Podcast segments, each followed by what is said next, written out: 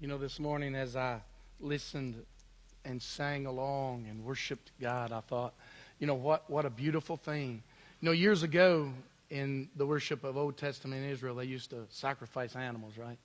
And so it, it talked about that being an aroma to God. You know, today we offered up that aroma as you by faith sang to his glory. God is pleased with that and delights in that. That's a neat thing that we are able to participate as God's people in such, such a blessing. This morning, you know, the scriptures are clear about the importance of understanding these things as He's given them to us.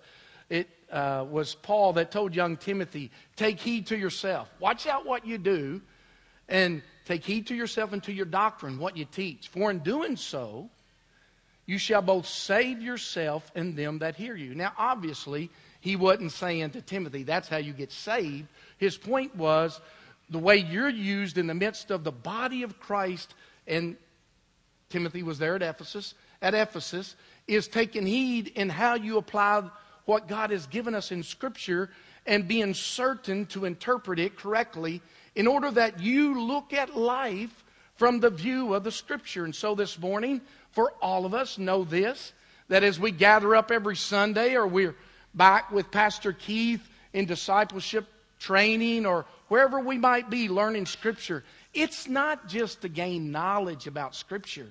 Your life depends on it in many sense, in a large sense. And those who have the responsibility of teaching it, my, my, I'd rather have an untrained doctor working on my heart than an untrained minister giving me the gospel. You see, the doctor's error cost me a few years. A pastor's area cost me eternity. And so, as we think of the importance of it this morning, Ephesians 2 is a very vital truth for you and I as we live out our life in viewing the context of the world in which we live. You see, the world's not going to tell us that these are the ways and these are the struggles that men face. There are all kinds of reasons that people give today for the way people are. Well, it's the way it, they were born that way. I had one politician in our community concerning an issue that was of utmost importance, and he said, Well, it was the way they were treated in the womb. Really?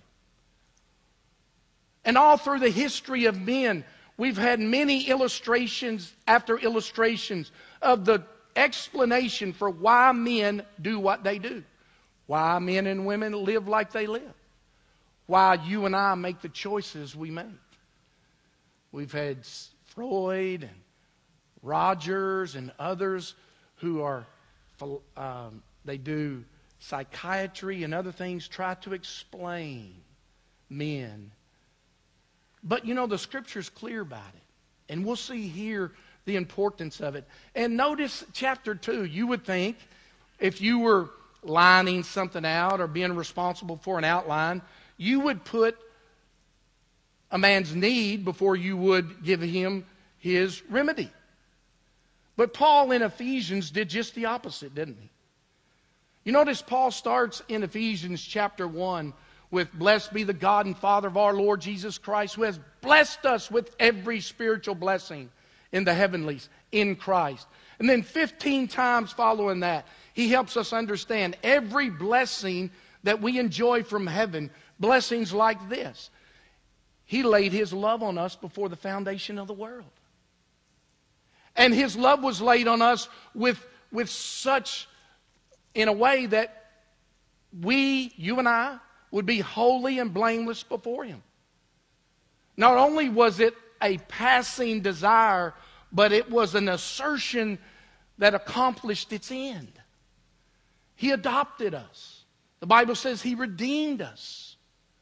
He gave us a hope, an inheritance, and worked effectively in us with a power demonstrated by that of Christ being raised from the dead. What an amazing thing. As we read that, we're taken back by all that God has done for those like ourselves who He has redeemed. And so Paul closes the first chapter with a prayer. And his prayer is that uh, our hearts would be enlightened, that we might be able to grasp these things sufficiently. But every painting needs not just the main portion of the painting, the figure, but it has to have a backdrop, doesn't it? Every painting has some type of backdrop. But it's important that the backdrop doesn't distract from the main point of the painting. Well, in chapter 1, we had the main point clearly put forward to us. We can simply come away from that chapter like Paul himself in its writing and say things like this to the praise of his glorious grace. That's what chapter 1 was all about. In it, the theme of it, and I'll have to say, in um, high school, and some of my teachers, if they were here, would agree with me that my only goal in English was to get out. Sadly, many of you can tell that as I speak. But I found that to be a quite foolish thing. But I do remember certain things about English that came and were helpful in college, in Bible college in particular. I thought I'd escape writing papers, but little did I know that's all they want you to do in Bible college. But they wanted this thing called a theme.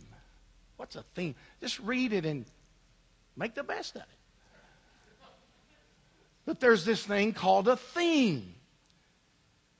The guy that writes this particular letter or whatever it is that you're reading has a purpose, and your goal is to figure out what his theme is, else you're likely to misinterpret what he's saying. So he's going to put a main point and then build around it. So you'll see in, F, in Ephesians, Paul did that very thing. And the theme of Ephesians is how God is uniting all things in Christ. That was his plan from the beginning.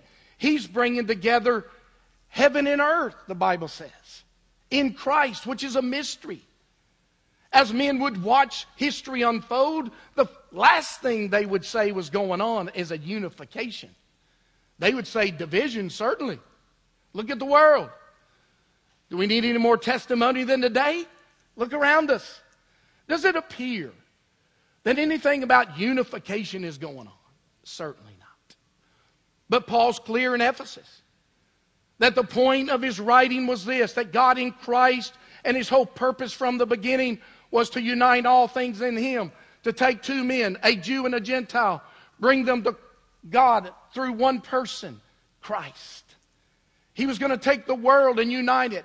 What had been lost in the garden in Adam's fall would be restored in Christ. And that was God's design, and that is exactly what was going on and what was happening. Do you think about that often?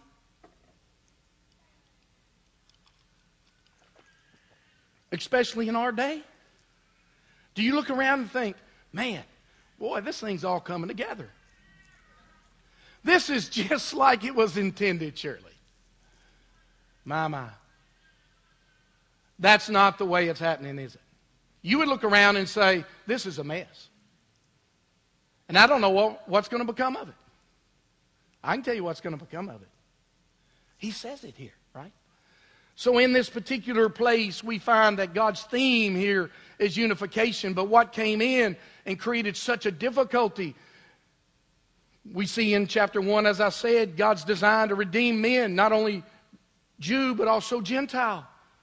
God's design in Christ, this mystery unfolded, bringing together in one heaven and earth, destroying all principality, rule, and authority. And then we see in chapter 2, and he uses this word and. And I learned in English that's a conjunction. And it continues kind of a fault. It's not necessarily a contrast. And. So, after sharing all of these things about what we've experienced in grace, painting that picture, he now lays a backdrop. And I tell you, it's a dark one at that. But what it does do, when we grasp and understand these four verses, it puts the amazing back in grace. You see, it emphasizes those words, it puts them in bold italics when you see this idea that God paints for us in chapter 2 of the book of Ephesians. And so we're going to there start. And if you would look with me at the first thing that I want you to notice. You know, the reality is, as you grow older and you experience some aches and pains, you just get used to them, right? Some of you young people don't know what that means. But some of you know that just merely moving incorrectly creates a real difficulty. You don't even have to do anything, you just move wrong. But you know, those pains become pretty regular, and so you think nothing of them. But there's a day that might come in your life, or some of you it has, where there's a pain that's different. And you well know it's different. And so you go to the doctor and you get some tests done. They investigate. And then you have that all important consultation. And then you ask the doctor, you know, we found something. And what's your question? How bad is it? Just how bad is it? That's the question that's answered in Ephesians 2. After having clearly indicated the glory of God in the face of Christ in saving sinners, here's, here's what he wants us to know. Just how bad was it? Was it like a kid who swallowed a hot dog and was choking and you just did a little Heimlich on him? Was it somebody who cut their arm and just needed a few stitches? Was it someone with gangrene whose arm could be removed and stop the infection? Doc, just how bad is it? That's the question we answer here. And so very often in this life, what will come to us is we'll get clouded in this understanding, especially as we look at our children. They're sweet and nice and kind most of the time. We look at others and we see the little lady who bakes cookies for the Girl Scouts. Sweet, gracious. And then we come to verses like this and we said, we say, how can these things be? How does this go together? It's really important for you to listen this morning and understand just how bad it is. So that you can see just how great a deliverance that God in Christ has brought to pass on your behalf. It is so important. The backdrop's not white, it's black. Black, dark, horrible. That's what this says. Notice with me in verse 1. It says, and many of you will appreciate this because nowadays eh, there was a time when The Walking Dead, that was kind of a oxymoron. That was, that was impossible. But what do we have everywhere on every TV now? JD, the guy I work with, Cobb, he loves it, the zombies. So at one time, this was an odd thing. Folks that are walking that were dead.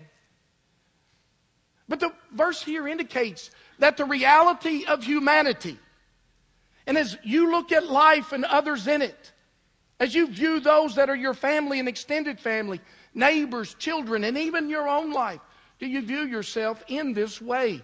Or when you were in unbelief, did you see yourself quite this bad? this confusion is difficult. Folks that are dead are normally not walking, and folks that are walking are normally not dead. So, how do we put these two things together that are so opposite? well, we know what the word walking means it means living, doing life, day to day activities, the things that every person that's born in this world does. That's what walking means in this case. And so, what does it mean to be dead? Obviously, then, it's not the physical life in which we speak of here. What is it? It's the spiritual reality of which we're speaking of here. It's so important to remember that there is in man, it's very, Paul's thought in Romans 7 when he said concerning his flesh, there is in my flesh no good thing that dwells. This is what he's speaking about. Man is born, as Romans 5 clearly puts it, as difficult as it is for sometimes us to embrace it. The reality is, is all of us are born in Adam. without exception. Without exception. And when the world tries to reinterpret or place some type of philosophical understanding on man and his condition, excuse him in some way, it can very often in the life of those in the church cloud their view and understanding of this text. Folks, those who are born into this world in Adam have no spiritual life. There's not the least bit there. There's not a spark there. They have positive enmity against God. That's what the scriptures teach. Here's the truth of it there is no taste, no sight, no desire, no energy, no longing, no love, no delight, no feeling, no sense of smell, no excitement, no expression in the person born in Adam. That's all of us. And just like with a man who is dead, and you try every way in the world to create this in him, you're helpless. Can we agree on that? You can poke him, you can set him up, you can stand him up, you can give him food. He can't smell Jeff Catiller's bacon, he can't taste his Boston butt. It tastes nothing like it does to us. Do you view yourself and the world in this way, spiritually speaking, as you understand this spiritual truth of God's redemption? Man in this particular condition, how bad off is he? The Bible makes it clear there's not the vestige of spiritual desire in his bosom anywhere. You can't find it. It's nowhere woven into his DNA. As a matter of fact, just the opposite. And so you and I must understand we're not looking for a cure merely for something like, and it's all on our plate today, COVID. You see, there's vaccines, they hope for something like that. There's surgeries for cancer, there's all the different chemicals they put in your body to try to kill those cells. I'll tell you, friend, the reality of this verse is there's nothing, humanly speaking, to cure this at all. Were that not enough, and man, after looking at that, you and I would say that is very, very challenging. That would be plenty to lay the backdrop for everything that we understand the gospel to speak and say.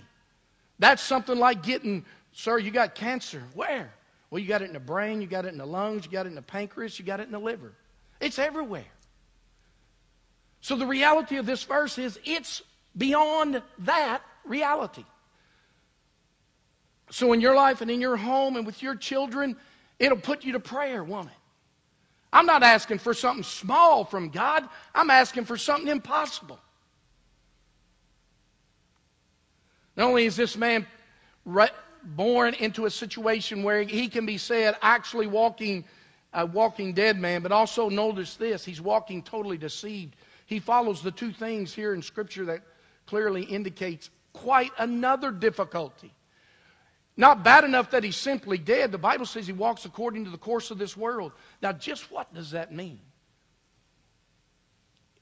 It's the intentions and designs and goals of those who hate God and run opposite of who He is.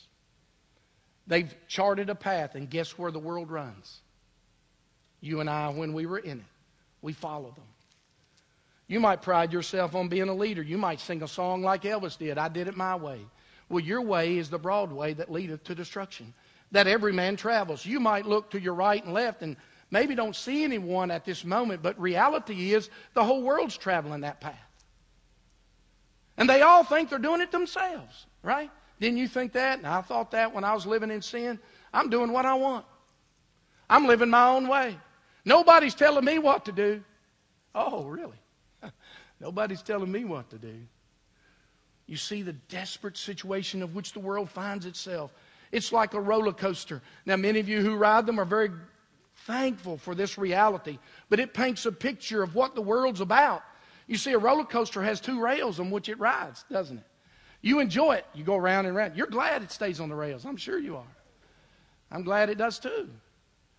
But the reality of those living in this world, it's just like the roller coaster. It's just how fast the operator pushes it. It's when he stops it. In one sense, you're along for the ride. There's no way that can be that way. It's exactly like that. And that's exactly what these verses say. Your children are on that roller coaster. You were on that roller coaster. All of humanity, regardless of ethnicity, background, financial position, educational level, everybody. Not only the Bible makes clear are we as humanity on that particular roller, roller coaster,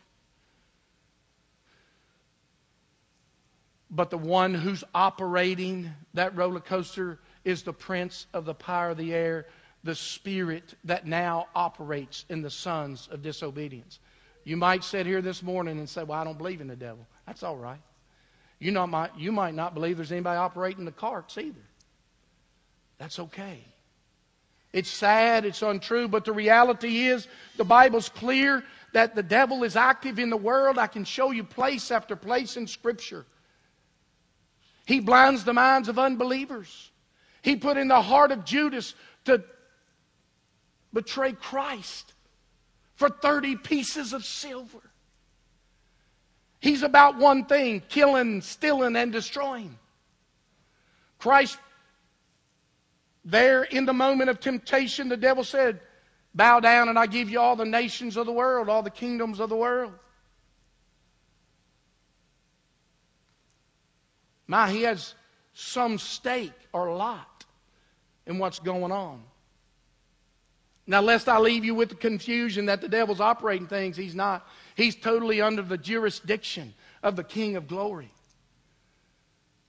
But the reality is, those who are in disobedience, who are in Adam, born that way, living dead lives, walking the path of the world, are being operated, clearly, the Bible indicates, by the power of the devil. And so here we know that we're in that class, this statement, sons of disobedience. That's us, isn't it? And so we find here not only are we dead and not only are we deceived, and not only do we have operating around us and in us this spirit that the Bible's clear about, who raised his prideful head in heaven and sought the place of God and was removed. And Jesus said he saw him fall like an like a light of bolting, a bolt of lightning from heaven. I get that right. It's him who operates now in opposition to everything God's about. And for us together as a church, and for those who delight in and love the gospel, we must understand there's an enemy that's formidable. And it's even in Scripture, the reality in, in the book of Ephesians, where God makes clear that much of the work of Christ is to destroy the work of the devil. You need to understand you're no match outside of Christ for him. What, what ought that cause you to do? Well, it ought to cause you to press into Christ even more, shouldn't it? Your king your defender, like David cried out for help, you and I should, should be those who often find ourselves crying out for help. Is this all? Well, the Bible says no. No, it's not all, as a matter of fact. It's not all at all. And so we see that not only is the devil at work seeking to do the very things of which we would think we would oppose, right? How many of you here in your heart has said, Well, brother, I'm just a victim. I can't help it. I remember growing up in the, I was born in the 60s, but in the 70s, there was a comedian who made much of this statement. Some of you are too young to remember this. Some of you know. Uh, Flip Wilson. Anybody remember what he used to say? The devil made me do it. He was using it as an excuse. Just the way the world does. The devil made me do it. Here's the sad part of it in this particular statement in Scripture. Notice with me in verse 3 of chapter 2 among whom we all once lived in the passions of our flesh, carrying out the desires of the body and the mind, and were by nature children of wrath like the rest of mankind. Boy, what an interesting statement. What is it that those who have been saved used to look like?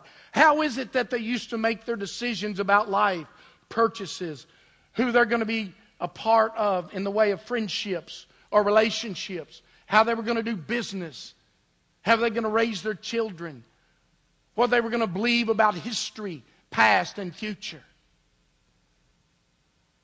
What guarded and guided those types of decisions? Which says it right here. See, it gives us an explanation of how all this works. How many of you would sign up for following the devil?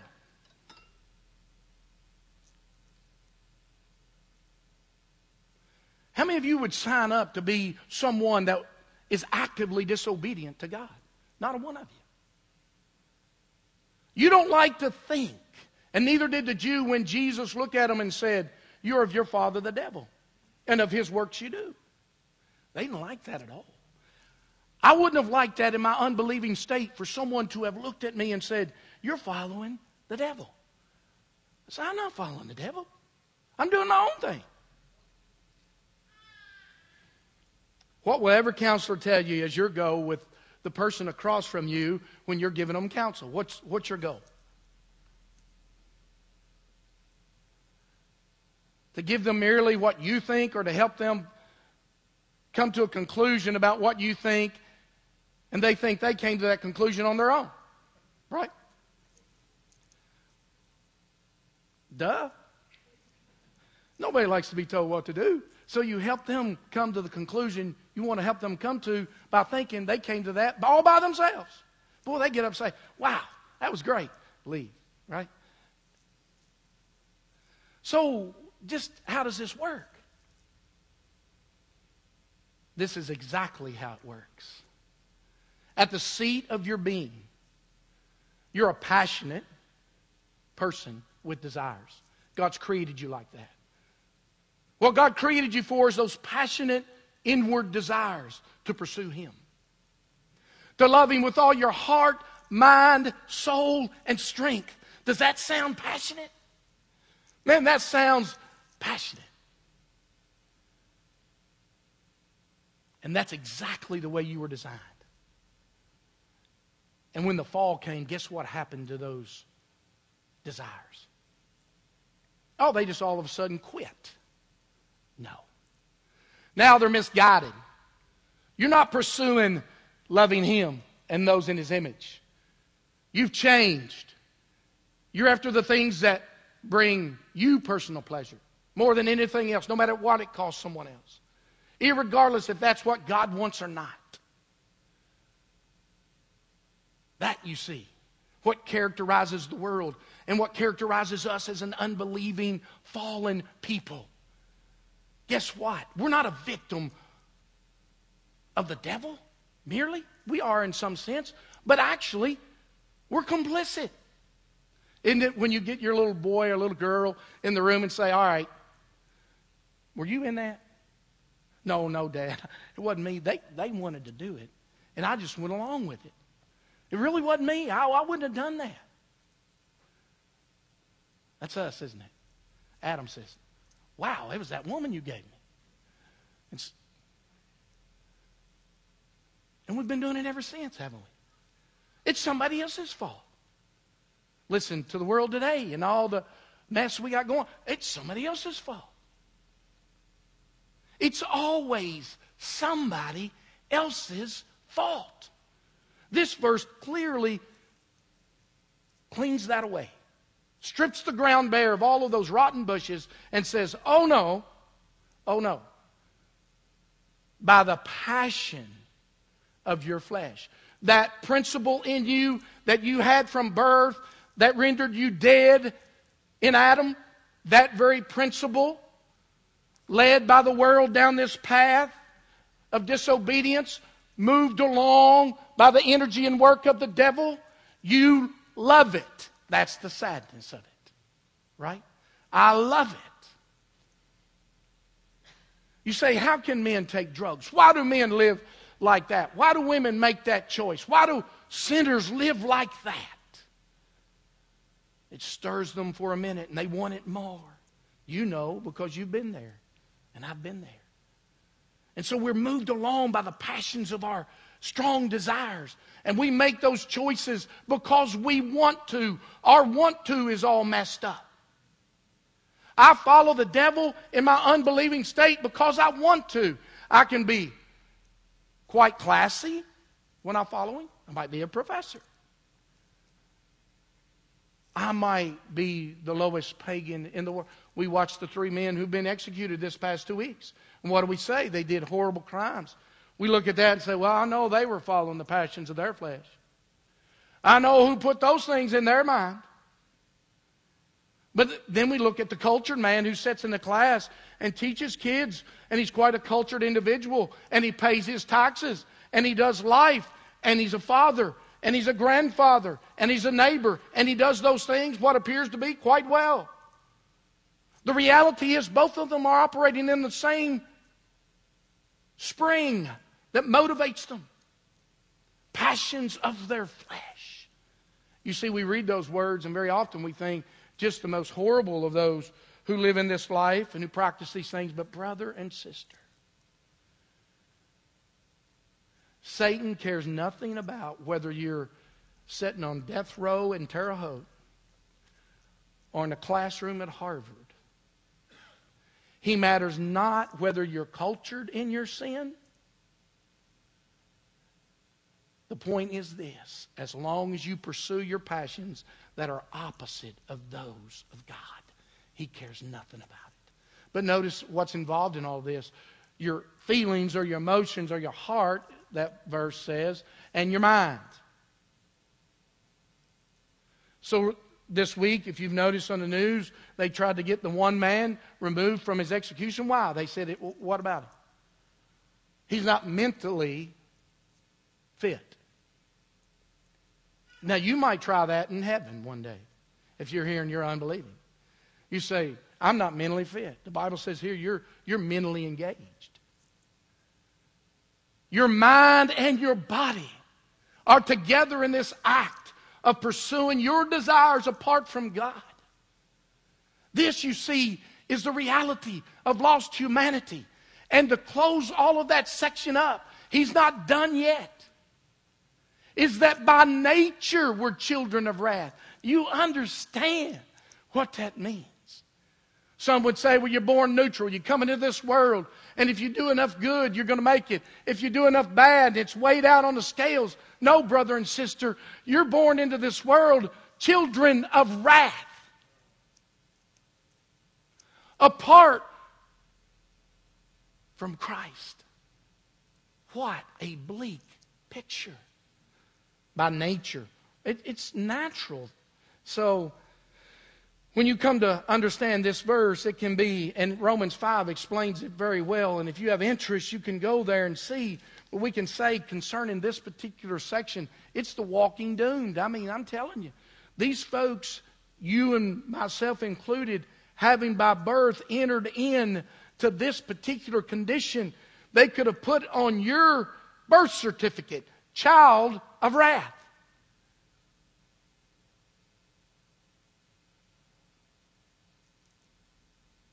Boy, that's hard, isn't it? But you know, you and I aren't free to take God's word, dissect it, and keep the parts we like, and discard the parts that don't fit with our philosophy or psychology or whatever it is we want. This is reality. The very words here leave us with this truth. It's nothing you signed up for.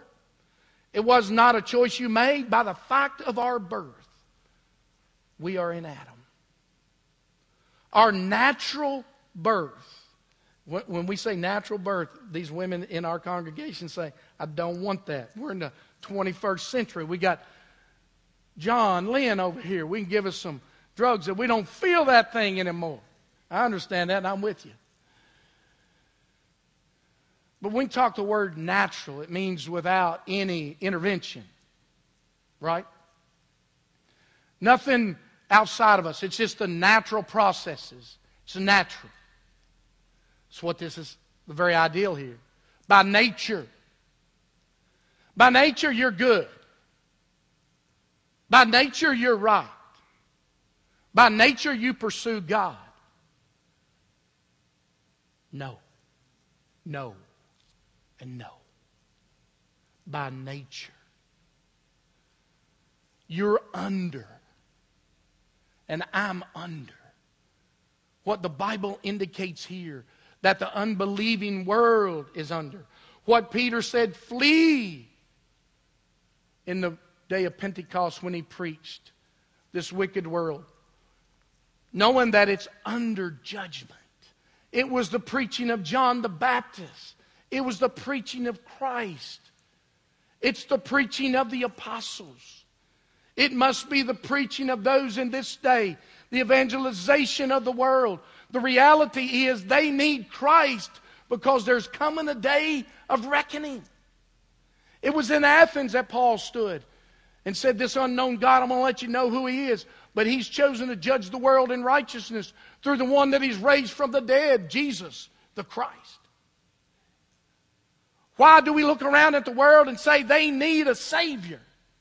They need to feel better about themselves. They need more self esteem. They need some little physical healing. They need to be out of poverty. They need to think more of one another as far as nations. No, they're facing judgment. You see, they're going to stand one day before God. And without Christ, they are by nature children of wrath. Your children and mine, me and you, and all the world. And the writer of Hebrews says it's a fearful thing to fall into the hands of a living God, isn't it? So this morning, after painting such a bleak picture, and friends, it is bleak. There's no way around it. Let no college professor, regardless of his learning, let no preacher in any pulpit, let no angel from heaven nor any other tell you anything less than what these truths are. Paul said in Galatians, if any other gospel be preached than what I preach, let them be accursed. And it's true. Friend, this is reality. It's not possibility, it's reality.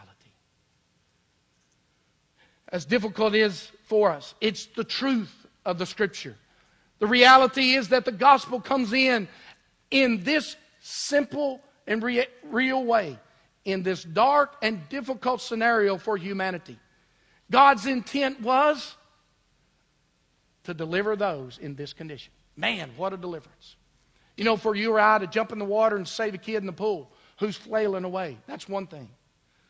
For you and I to jump in the lake right off the boat, five foot from the boat, to save the kid that's up and down and bobbing, that's quite another.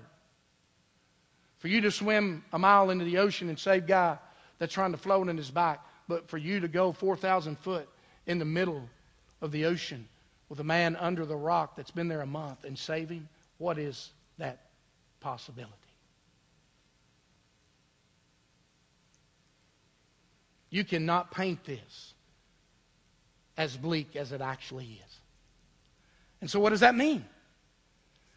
That verse 4 says, But God. We don't leave this morning hopeless. As a matter of fact, just the opposite. Full of hope. God has in Christ intended to save those who are the greatest of sinners. That be me. And I know in your heart you could say, That be you. He chose to save to the uttermost those who would come to Christ. But God, being rich in mercy with his great love wherewith he loved us. Even when we were dead in our sins, hath raised us up together in Christ. You see, friend, that's why the gospel and amazing go together. It's the depth of a man's fallenness. It's the reality of his situation. It's the difficulty of his moment that makes the necessity of the gospel so great, so beautiful, so important. I'm telling you, we can't explain it in all of its hue and color and do it justice, can we? We can't paint the picture of the gospel in all of its beauty like it ought to be painted. We speak and see through a glass darkly. But when we grasp even a portion of our condition prior to conversion, this gospel, friend, is certainly nothing less than amazing. And when Paul seeks to describe this deliverance, he uses this word, riches. But God. Isn't that a beautiful statement to a helpless sinner? What I'll tell you this morning go and do better. Go and do better. No. Here's Christ. Here's the remedy for sinners. Here's the hope for the dead. Here's the hope for those who are following the track that the coaster's on and headed to hell. Here are those who are sons of wrath. But God, who is rich in mercy, rich.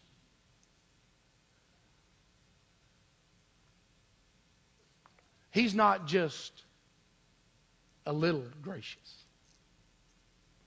He's not just a little kind. The Bible says he's rich in mercy. And what moved his mercy?